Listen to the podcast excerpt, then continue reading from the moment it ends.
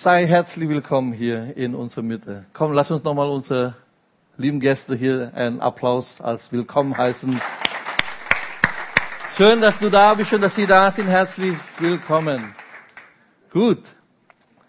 Ja, wir haben gestern unsere zweite Jahrgang der ILD gestartet mit sechs Personen. So vier von uns und äh, zwei von außen. Sind wir sehr dankbar für wirklich schon einen guten Start und gute Impulse. Und da sind wir gespannt, was Gott äh, auch für dieses Schuljahr vorbereitet. Amen. Halleluja. Gut. Einige sind äh, leider, wie gesagt, erkrankt und da wollen wir natürlich im Gebet für sie stehen und beten für Heilung und Wiederherstellung. Okay, dann starten wir in unser Predigt und wir haben ja letzten Sonntag schon mit dieser Serie gestartet, festes Fundament. Baue dein Leben auf Christus. Apostel Paulus hat ja gesagt, dass es wird kein anderen Grund gelegt, außer der schon gelegt worden ist, nämlich Jesus Christus. Amen. Das ist, worauf wir bauen. Aber jeder sieht zu, wie er darauf baut. Und ich habe ja dieses Bild als äh, Illustration benutzt. Der Fels, auf dem wir dann bauen, ist schon gelegt worden. Der Herr Jesus Christus, 1. Korinther Kapitel 3, Vers 11. Und dann kommt dann das Fundament unseres Glaubens. Und dann laut Hebräerbrief, Hebräer Kapitel 6, Vers 1 gesagt, wir wollen doch die Grundanfänge des Glaubens hinter uns lassen. Und dann zählt der Schreiber des Hebräerbriefes diese sechs grundlegenden Dinge. Buße von toten Werken, Glauben an Gott, die Lehre von Waschungen, Handauflegung, Totenauferstehung, ewige Gericht. Ich schaue mal gesagt, wie ich das Ding alles hinkriege, aber ich versuche zumindest heute die ersten drei. Buße von Totenwerken, Glauben an Gott, die Lehre von Waschungen, weil als du dich bekehrtest, als du entschieden hast für Jesus, hast du schon die ersten zwei gemacht. Stimmt's? Ich hoffe, du hast Buße getan. Und wenn du nicht, oder noch nicht getan hast, das mach jetzt. Umkehren, Buße tun. Und umkehren von etwas zu etwas, stimmt? Und etwas ist natürlich, um konkret zu sein, du wendest dich zu einer Person, nämlich an Gott. Glaube an Gott. So, lass uns beginnen mal mit dieser Buße von Totenwerken davon reden. Der erste Aufruf, den wir gehört haben, ist der Aufruf zur Bekehrung, stimmt's? Buße zu tun von unseren Sünden. Tue Buße von deinen Sünden. Umkehren. Ändere dein Denken, ändere deine Haltung, ändere dein Leben mit der Kraft des Heiligen Geistes. Das ist der erste Aufruf an Sünder, Ähnlich jetzt ist das genauso der erste Aufruf, nachdem du zum Glauben gekommen bist. Ist der Aufruf an Christen. Buße von Totenwerken. Was sind tote Werke? Wisst ihr das? Alles, was wir getan haben, bevor wir gerettet wurden. All die guten Taten, die du getan hast, ist tote Werke. Warum? Weil Paulus gesagt, wir waren tot in unseren was? Vergehungen.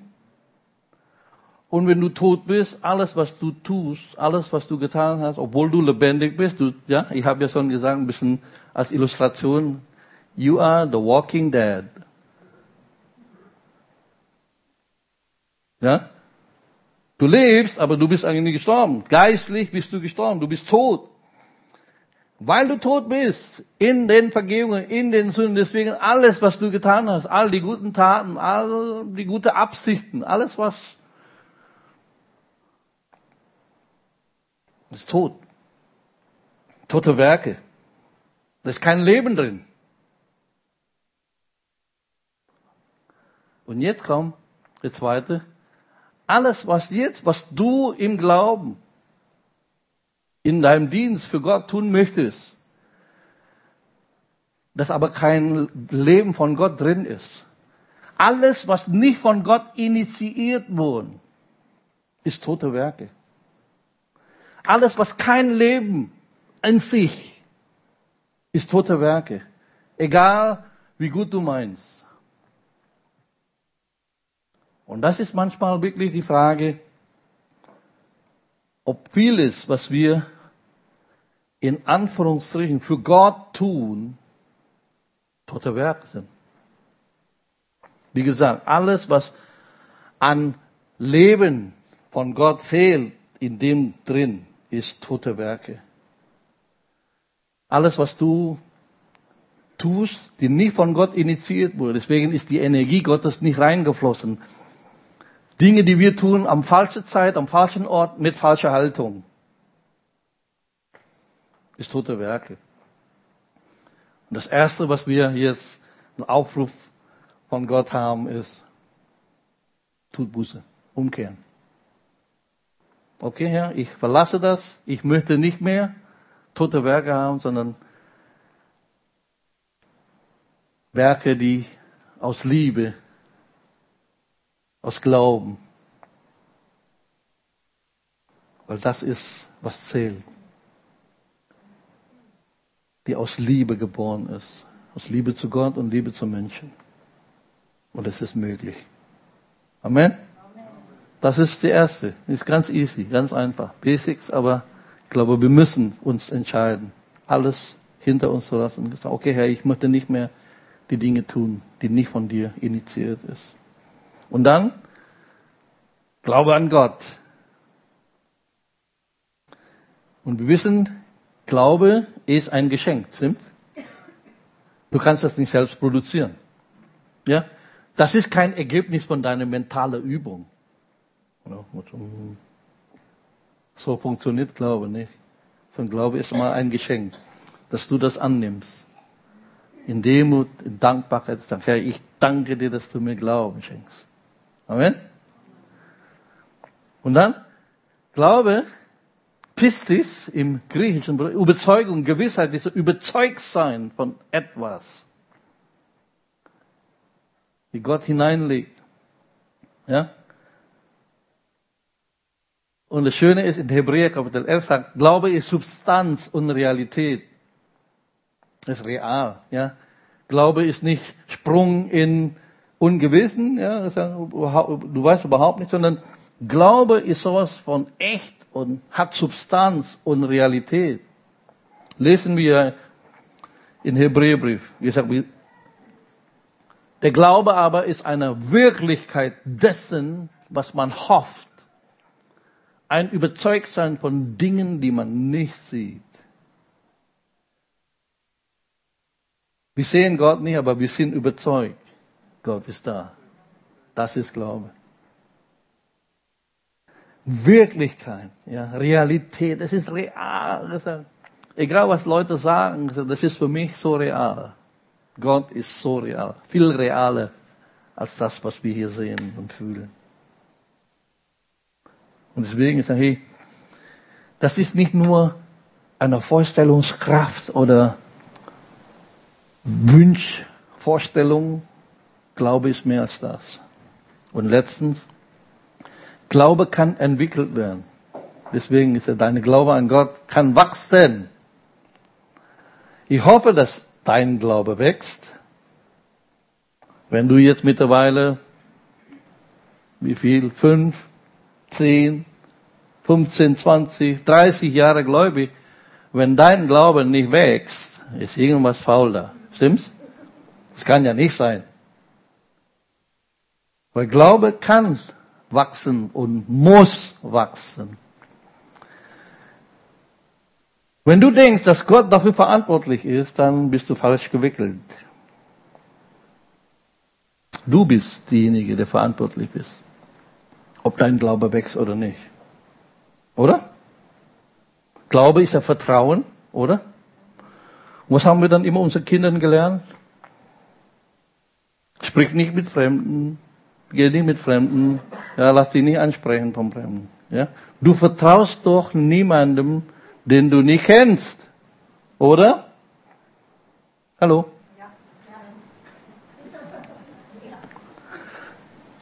Wie kannst du Gott vertrauen, wenn du ihn nicht kennst?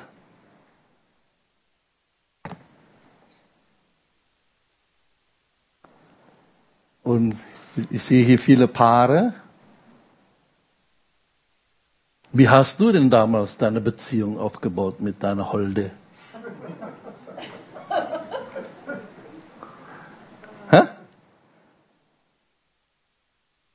Zeit verbringen, stimmt's? Kennenlernen, schwätzen, reden und nicht nur knutschen und Kino gehen. die Person kennenlernen, Zeit verbringen. Und so ist das doch.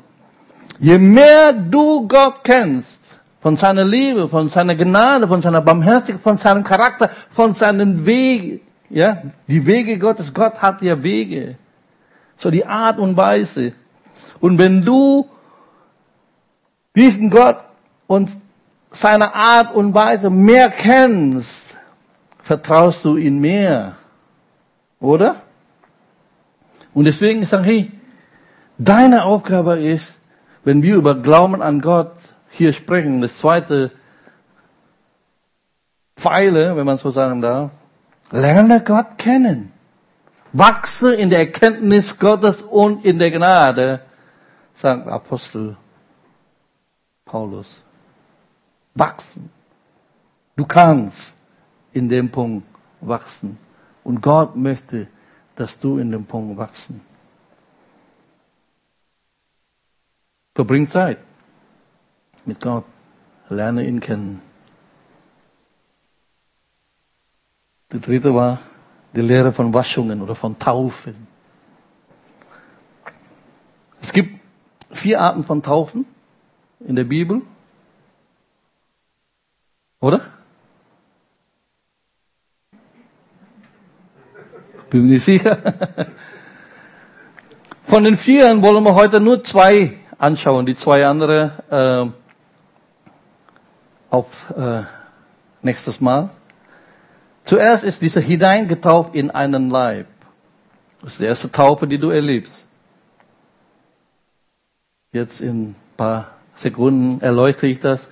Die zweite ist natürlich die Wassertaufe. Die dritte ist die Taufe mit dem Heiligen Geist. Die behandeln wir aus, ja, gesondert das nächste Mal. Und die letzte Taufe ist die Taufe mit Feuer. Die Feuertaufe. Und interessant, dass Jesus ist derjenige, der diese Taufe durchführt. Stimmt's? Er ist derjenige, der mit Geist tauft und mit Feuer. So, wir wollen die letzten zwei, wie gesagt, gesondert behandeln. Wir fangen zuerst mit dem ersten an, diese hineingetauft in einen Leib. Lesen wir hier 1. Korinther 12, Vers 13, denn wir sind ja alle durch einen Geist in einen Leib hineingetauft worden. Ob wir Juden sind oder Griechen, ne? Schwaben, oder Kroate oder wie die Knechte oder Freier und wir sind alle getränkt worden zu einem Geist. Ist so klar, oder? Dieser Bibelvers ist so klar. Bei deiner Bekehrung, an dem Tag oder in dem Moment, du Jesus Christus angenommen hast als dein persönlicher Herr und Erlöser, hat der Heilige Geist dich hineingetauft in den Leib Christi, ob du willst oder nicht. Du bist in den Leib hineingetaucht worden. Du gehörst jetzt dazu. Ja? Das ist wirklich das Wirken des Heiligen Geistes, das wunderbare Wirken des Geistes. Wie gesagt, als du wiedergeboren wurdest, diese Entscheidung für Jesus getroffen, Jesus ist in dein Leben hineingekommen, du bist, wie Johannes 3 sagte, wiedergeboren. Du bist eingegliedert worden in den Leib Jesu. Kann ich einen Amen hören? Deswegen ist für mich ein bisschen schwierig, wenn jemand die Gemeinde, den Leib Jesu, so behandelt wie ein Verein. Ähm, mir gefällt diese Gemeinde nicht mehr, dann, äh, ja, dann, äh, ich trete aus dieser Gemeinde raus. Ich verstehe, dass wir in einem System, wo wir dann wirklich auch aus Gesetzgründen dann EV oder KDR, dass wir dann, aber wir sind doch mehr als nur Kaninchenzuchtverein oder irgendein Verein oder sogar ein KDR. Versteht ihr, was ich meine? Wir sind Leib Jesu. Ähnlich, wenn deine äh, kleinen Finger, die dann irgendwann sagen, ich habe keinen Bock mehr in diesem Leib zu bleiben, ich habe nur diese blöde Aufgabe, ich muss nur immer in die Nase reinstecken und dann etwas rausholen, was da eigentlich, äh, ich, ich sag, nie ekelt das. Ich habe keinen Bock mehr auf diese Aufgabe, deswegen ich, sag, ich trete, ja, ich trete aus der Gemeinde aus. Jetzt lachen wir, ne? Aber wie oft machen wir als, ja, als Geschwister, als ob, wie gesagt, das ist Teil, ich sage, okay, ich trete halt aus der Gemeinde aus. Ist genauso gesagt, dass wir dann zu dem Leib sagen, ich sage, ich trete hier aus. Ne? Das ist in Praxis, der, warum machen wir das? Weil wir nicht verstehen, wie ein Leib ist.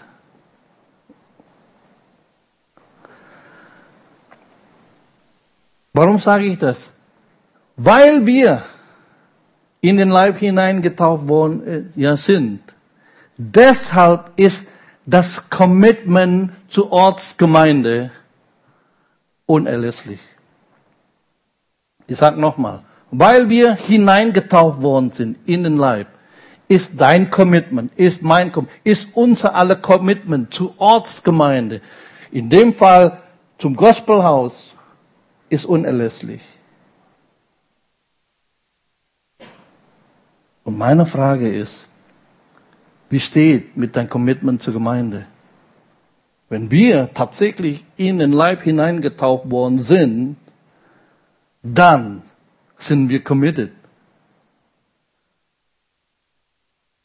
Etwas verändert sich in unserem Leben, als wir Jesus Christus angenommen haben. Da wächst unsere Liebe zu ihm. Zu Jesus, stimmt's? Und wir lieben das, das, was er liebt, und wir hassen das, das, was er hasst. Oder? Unsere Liebe zu ihm wächst und wir hassen die Sünde mehr. Das ist das Normale. Und dann fangen wir an, das zu lieben, was er liebt. Wisst ihr was, was er liebt? Ist nur eine, was er liebt. Seine Braut. Die Gemeinde. Und ich bin immer traurig, wenn Menschen die Gemeinde so verachten, die Gemeinde so, naja, so. Dann muss man wirklich immer wieder fragen, sagen, hey, äh, wie geht denn das? Wie kannst du Jesus lieben und das, seine Braut, die er liebt, für die er gestorben ist, dass du dann die Gemeinde so behandelst?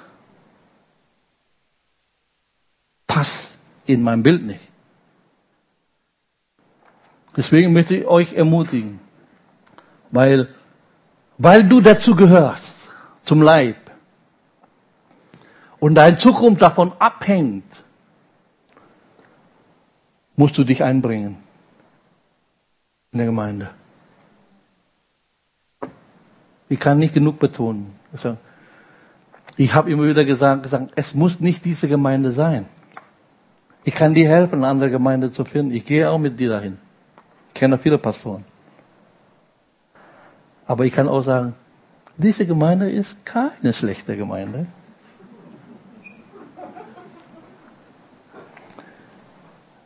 Ja, wenn du noch nicht Mitglied bist, werde Mitglied. Bring dich ein, committe dich in diese Gemeinde. Weil das ist, was Gott schon dich im Geist getan hat getan hat, dich hineingetaucht in sein Leib. Du gehörst dazu, du bist Teil von. Aber das hat dann auch einen Ausdruck, indem du committed bist zu einer Ortsgemeinde, zu einer lokalen Gemeinde. So, ich lade dich ein, Teil dieser Gemeinde zu sein, falls du noch nicht Mitglied in, in, in irgendeiner Gemeinde bist. Einige haben schlechte Erfahrungen mit Gemeinde, ich weiß, ich habe auch selbst erlebt. Aber bedeutet nicht, dass ich nicht heil werden kann und Teil einer Ortsgemeinde sein kann, weil das so Gott will. Amen. Du kannst einen Weg der Heilung gehen und erleben und dann wieder zu einer Gesundung kommen. Ja, Gemeinde ist ein Ort der Heilung, haben wir ja gesagt. Ich möchte, dass du hier, was du noch nicht erlebt hast, gesagt erlebe eine gute Gemeinde, erlebe eine heilende Atmosphäre. Das bedeutet nicht, dass wir hier perfekt sind. Wir sind nicht perfekt. Weit davon. Warum? Weil ich da bin, weil du da bist, sind wir nicht perfekt. Aber solange wir wirklich auf Jesus schauen und da erleben wir. Es gibt viele Begriffe für Gemeinde. Ich zeige euch schon mal hier kurz. Ja, das ist die Linke ist alle die Bezeichnung für Gemeinde. Wir sind Gemeinde Gottes. Ja, wir sind nicht nur unser Verband, ne, unser Verbund Gemeinde Gottes, aber die Bibel spricht viel davon, dass das die Gemeinde Jesus bedeutet für uns. Es gehört Gott, es gehört nicht mir, es ist auch nicht deine Gemeinde. Es ist die Gemeinde von Jesus. Stimmt? Die Gemeinde ist Bau. Deswegen äh, manchmal Staub hier ein bisschen, ne? Weil Gott ist am Bauen. Ja? Diejenige, die schon mal an einer Baustelle lebt, kennt das. Aber bedeutet, bedeutet auch Ordnung und Struktur. Wir haben Struktur, wir haben eine Ordnung hier. Wir sind nicht jetzt bei irgendjemandem, der jeder so macht, was er will. Nein, es gibt eine Ordnung. Wie ein Bau. Ne? Und es gibt ein Ziel. Wir haben ein Ziel.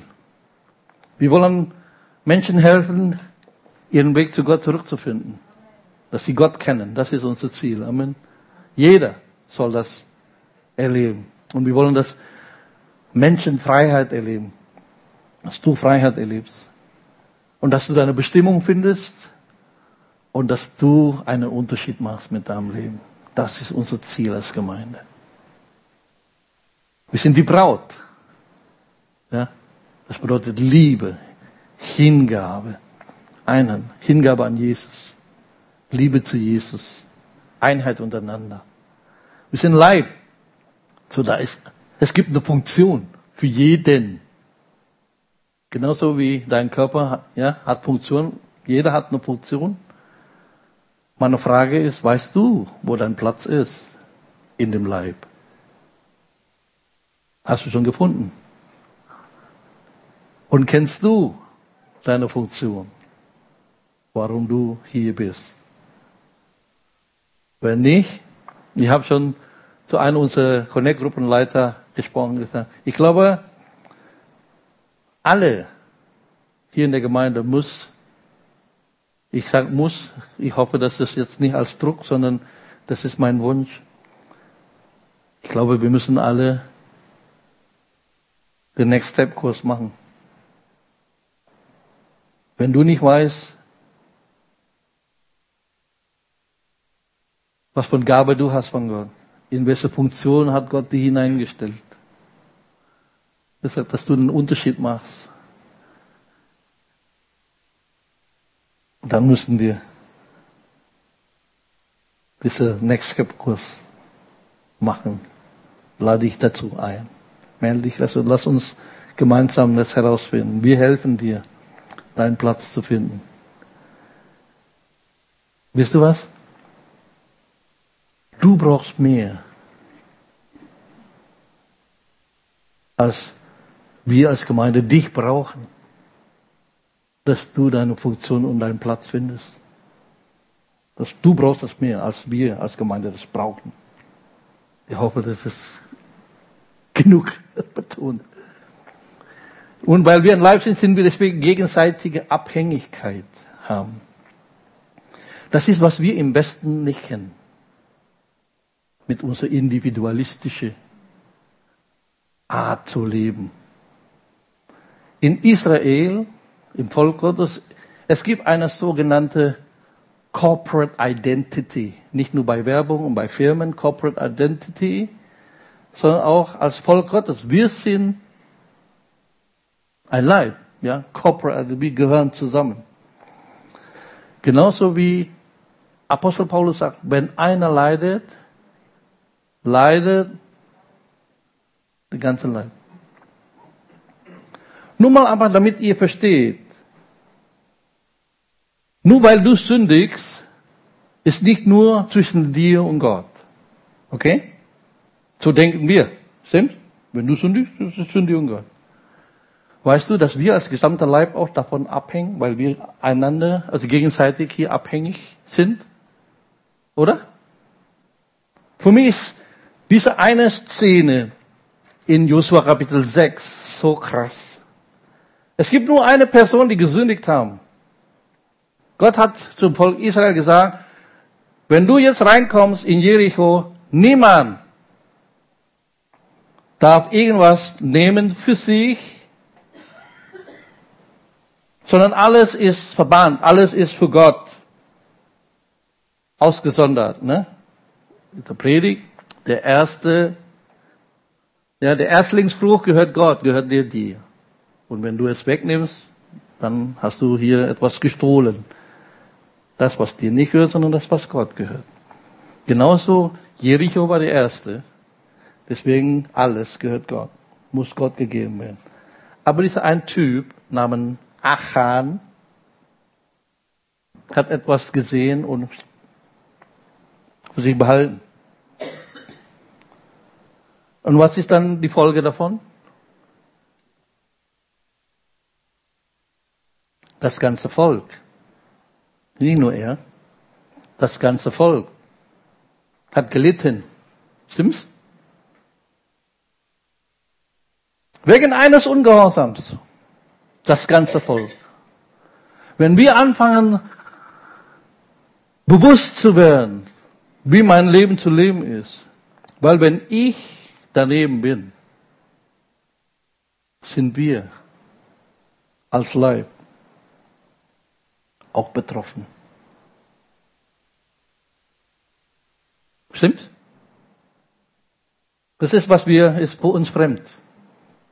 Aber ich möchte, dass wir genau diese Bewusstsein, wie gesagt, wenn etwas passiert mit unseren Fingern, der, der, der Leib leidet, Deswegen diese Bedeutung, aber die gegenseitige Abhängigkeit. Wir sind, ja, ich bin mit dir gehangen. Wir sind in einem Bau. Es gibt einen Stein über mir, Stein unter mir, Stein neben mir, ja, ein geistlicher Bau. Wenn einer jetzt rausgerissen ist, dann leidet der ganze Bau. Ist doch so. Da ist ein Riss, da ist alles da. Einfach gesagt, hey, ich bin mit dir verbunden. Du bist mir nicht egal. Keiner ist hier in der Gemeinde egal. Es ist eine Familie.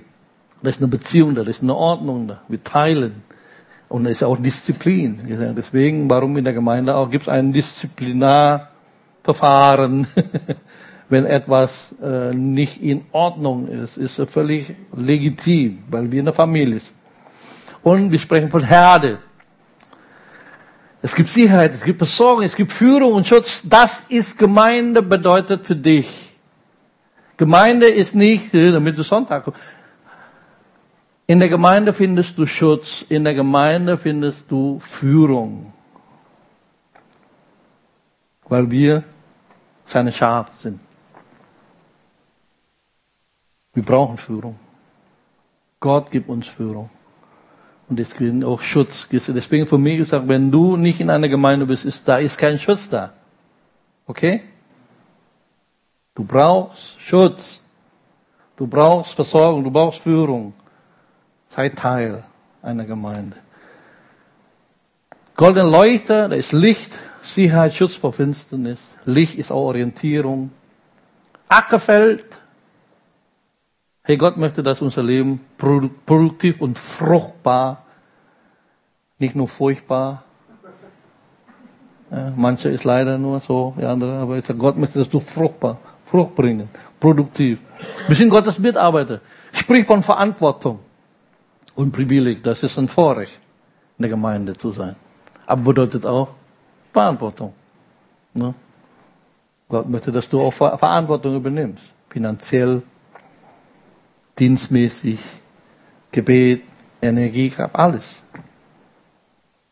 Und zuletzt, Berg des Herrn. Ja. Da ist Weisung von Gott. Deswegen sage ich, durch Gottes Wort, da ist Weisung für dich, für dein Leben. Reden wir über Wassertaufe.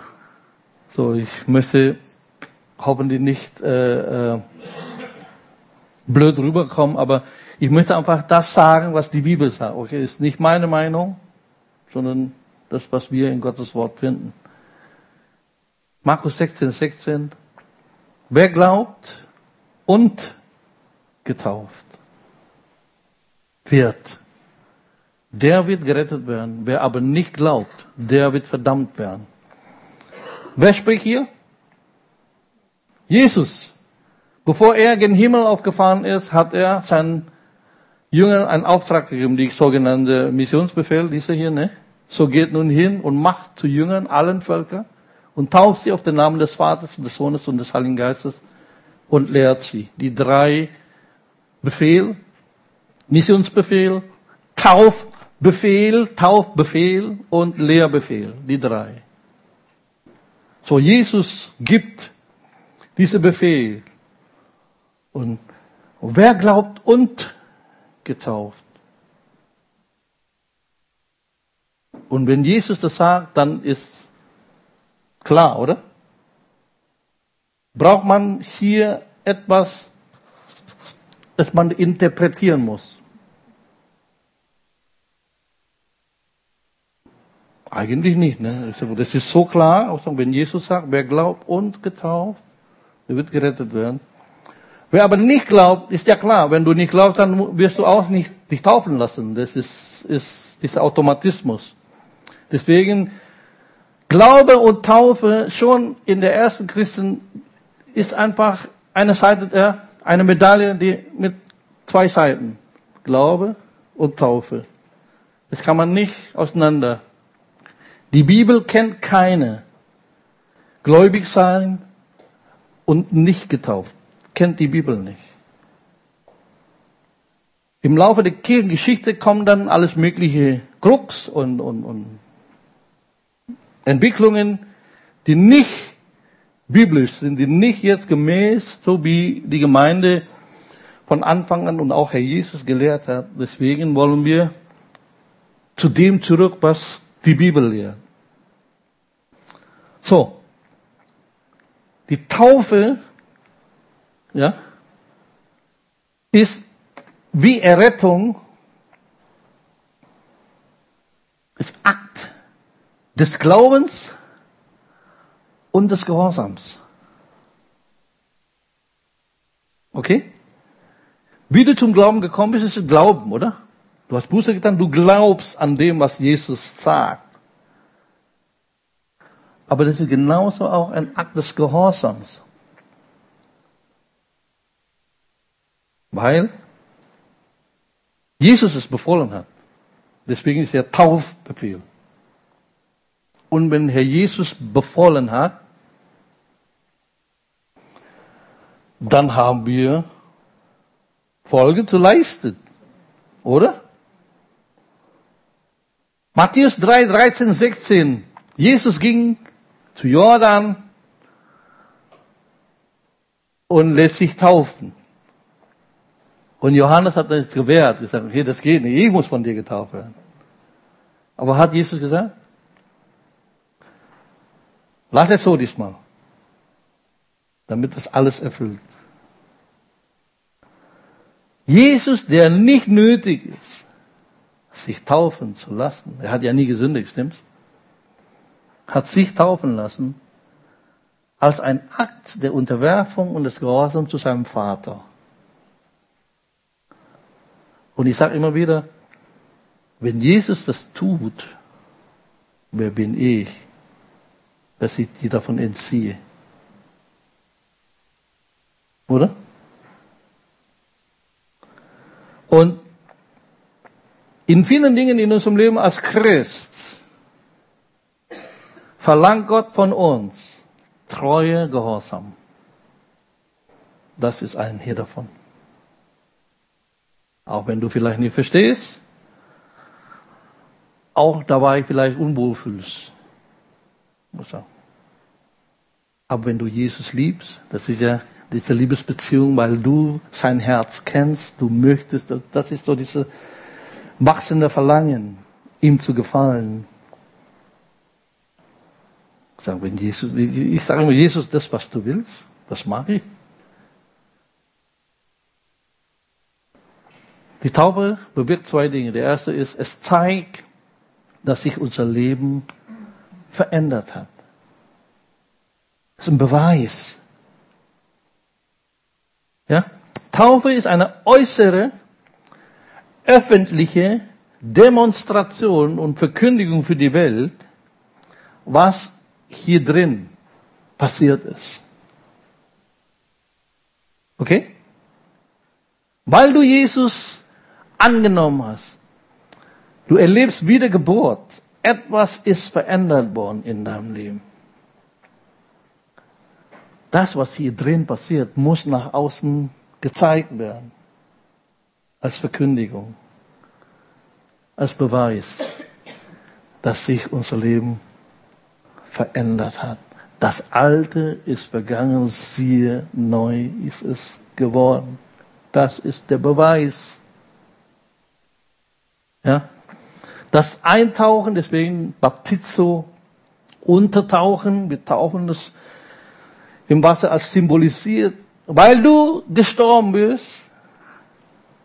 Und als du in den Wasser gehst, wie Christus begraben worden ist, bist du in derselben Weise begraben in den Tod Jesu. Wie Jesus dann aus dem Tod auch erweckt ist, wenn du aus dem Wasser rauskommst, diese Symbolik ist so powerful, Leute. Als du raus aus dem Wasser bist du lebendig geworden, in die Neuheit des Lebens. Das Alte ist jetzt hier begraben. Dein neues Leben mit Christus beginnt. Das, wenn du das nicht willst, dann weiß ich auch nicht mehr. Weil das so wichtig ist. Zweitens, die Taufe sagt Gott, Gott, ich will oder ich werde dir gehorchen. Ja. Das ist eine Aussage. Taufe ist die erste äh, Gehorsamsprobe für dich als Christ. Der erste. Du hast dich bekehrt. Und dann die erste Gehorsamsprobe ist die Taufe. Deswegen können wir nicht über alles mögliche Dinge diskutieren, bevor du den ersten Schritt gemacht hast. Auch wenn das Basics ist, frage ich, hey, bist du schon getauft. Als Beweis, du wirst Gott gehorchen. Wir reden wie ich einfach Tacheles. Möchtest du Gott gehorchen oder nicht? Das ist eine Entscheidung. Ja?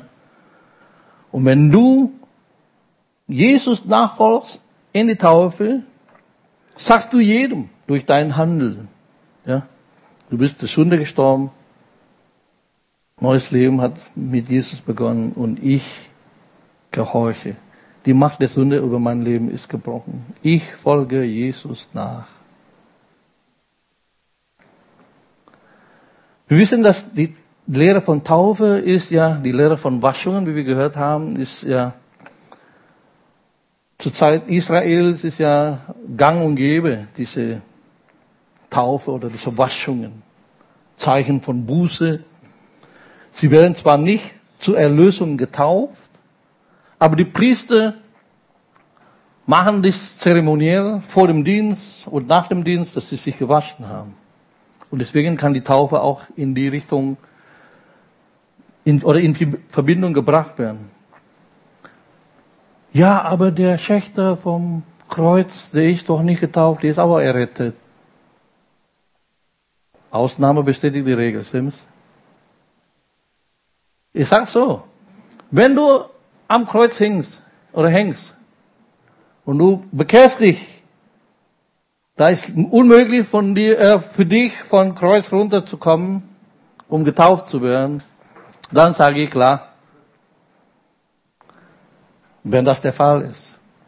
Aber für viele von uns ist das nicht der Fall. Warum lässt du dich nicht einfach taufen? Und nicht äh, diskutieren, weil ich, ich finde, ich sage, hey, wir müssen doch nicht jetzt über so ein Ding diskutieren, weil Jesus einfach klipp und klar gesagt hat. Und ich sag mal so, wenn du gerettet worden bist, normalerweise entwickelt sich dein Herz, in deinem Herz der Wunsch, Gott zu gehorchen.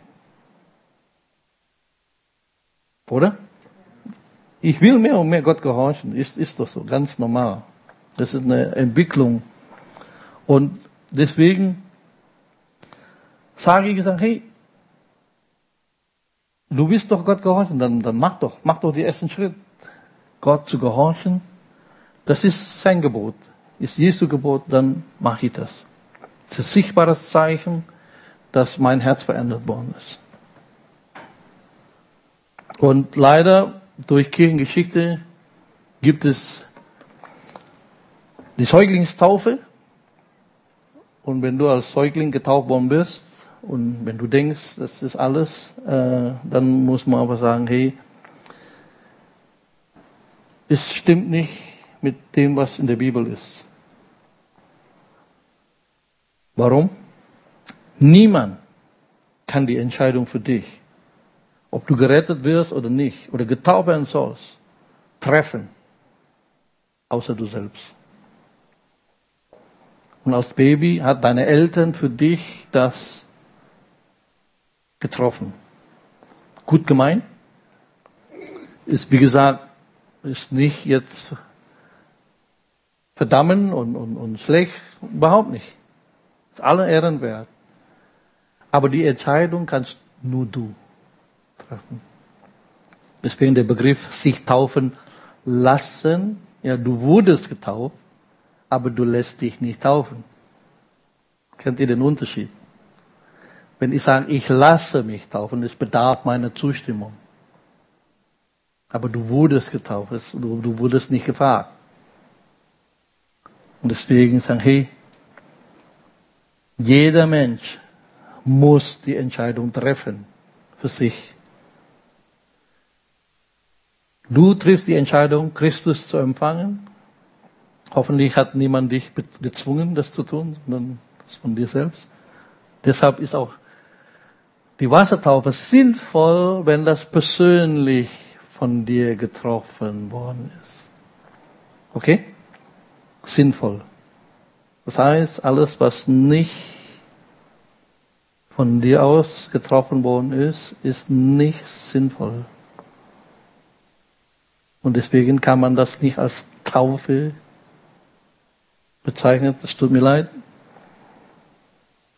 Wenn man das jetzt so klipp und klar sagen, ich sage nochmal hier einfach, es bedarf deiner Zustimmung, du triffst die Entscheidung.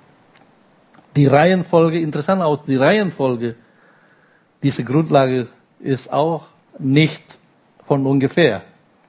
Zuerst die Buße und dann der Glaube und dann die Taufe. Und als Baby hast du zuerst die Taufe. Du hast nicht Buße getan, du hast nie geglaubt. Die Reihenfolge stimmt einfach nicht. Deswegen gilt es nicht.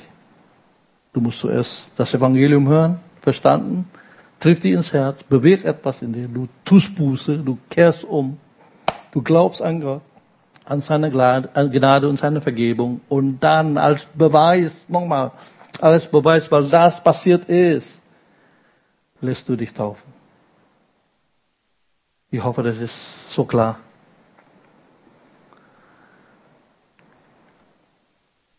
Römer 6, Vers 4. Wir sind also mit ihm begraben worden durch die Taufe in den Tod, damit gleich wie Christus die, die Herrlichkeit des Vaters aus den Toten auferweckt worden ist, so auch wir in einem neuen Leben wandeln. So diese öffentliche Bekenntnis, dein Begräbnis und deine Auferstehung. Deswegen ist wichtig, zu sagen, ich bin gestorben. Nicht mehr lebe ich, sondern Christus lebt in mir. Und jetzt lebe ich in der Neuheit des Lebens, als, als ich aus dem Wasser rauskam. Wir sagen immer, das griechische Wort für Taufe ist Baptizo. Untertauchen. Es gibt eigentlich ein Parallelwort, es gibt ein Wort Bapto. Bapto bedeutet eintauchen, so wenn du deinen Salat in Wasser eintauchst, so, ne? Das ist Bapto. Und Baptizo ist ein bisschen mehr als Bapto. Baptizo ist, wenn du deine Gurke in Essig reinlegst und dann verschraubst und konservierst. Das ist Baptizo. So Bapto ist vorübergehend, aber Baptizo ist was permanent, ist dauerhaft. Und deswegen sage hey, mach das. Christus hat den Preis für dich bezahlt. Und deswegen lässt du dich reinigen von dem. Das Abbild davon redet von äh, Noah, er rettet jetzt auch euch, das ist die Taufe. Interessant, dass die Taufe rettet. Ne? Taufe, die rettet. Nicht ein Ablegen der Unreinheit des Fleisches, nicht nur einfach so baden, sondern die Bitte an Gott um ein gutes Gewissen, dass Gott dein Gewissen reinigt durch die Auferstehung Jesu Christi. Ja? So, wenn du die Erlösung annimmst, dieses vollendetes Werk am Kreuz, reinigt dein Gewissen. Ich habe kein schlechtes Gewissen mehr und ich habe kein böses Gewissen mehr. Ich hoffe, du wirst es. Ein reines Gewissen zu haben. Frei von der Vergangenheit, rein in neues Leben. Amen. So, was sagt der Heilige Geist zu dir durch diese Botschaft? Lass uns beten. Herr, wir danken dir für die Reinigung unserer Schuld und Sünden durch dein Blut. Und Herr, ich bete wirklich, dass diese Reinigung ist auch öffentlich bekannt durch die Taufe, dass wir reingewaschen worden sind im Inneren, so dass wir in der Taufe das bekennen, was in uns passiert ist. So, ich bete wirklich, dass der Heilige Geist zu dir durch diese Botschaft redet.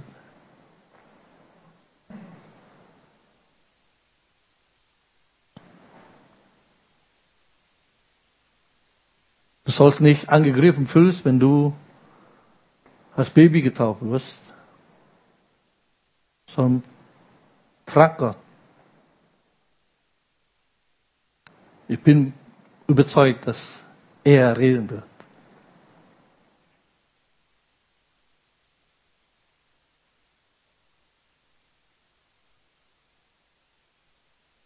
Aber ich möchte auch äh, zu denjenigen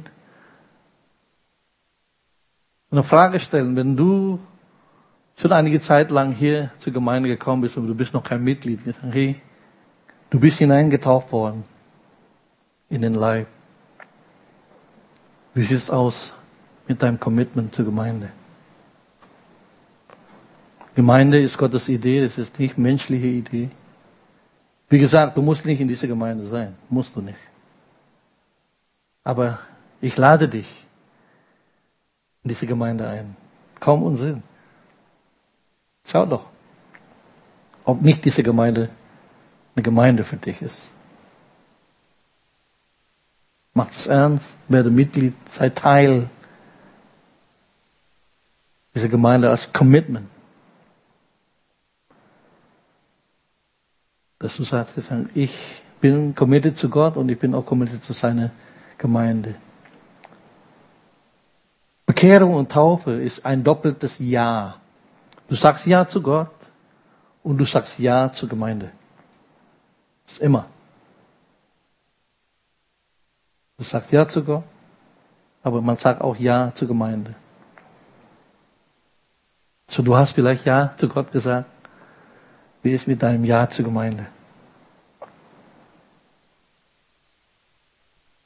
Lass dich vom Heiligen Geist leiten und überzeugen. Was ist deine Antwort zu ihm bezüglich dein Commitment zur Gemeinde? Und Herr, das bete ich, dass du einfach jeden segnest und sie wirklich tatsächlich gegründet ist in dir, auch wie dein Wort aussagt, die im Haus des Herrn gepflanzt sind, ist auch gegründet in der Gemeinde. Will blühen, will grünen, Herr. Und so das bete ich, dass diejenigen, die noch nicht committed in der Gemeinde, soll diese gegründet sein, das Commitment erleben, diese Schutz, Führung, Segen, all das, was wir vorhin gelesen haben, was für uns bedeutet, dass sie das erleben hier in der Gemeinde. Dafür möchte ich wirklich jeden segnen. In Jesu Namen. Amen. Amen. Amen.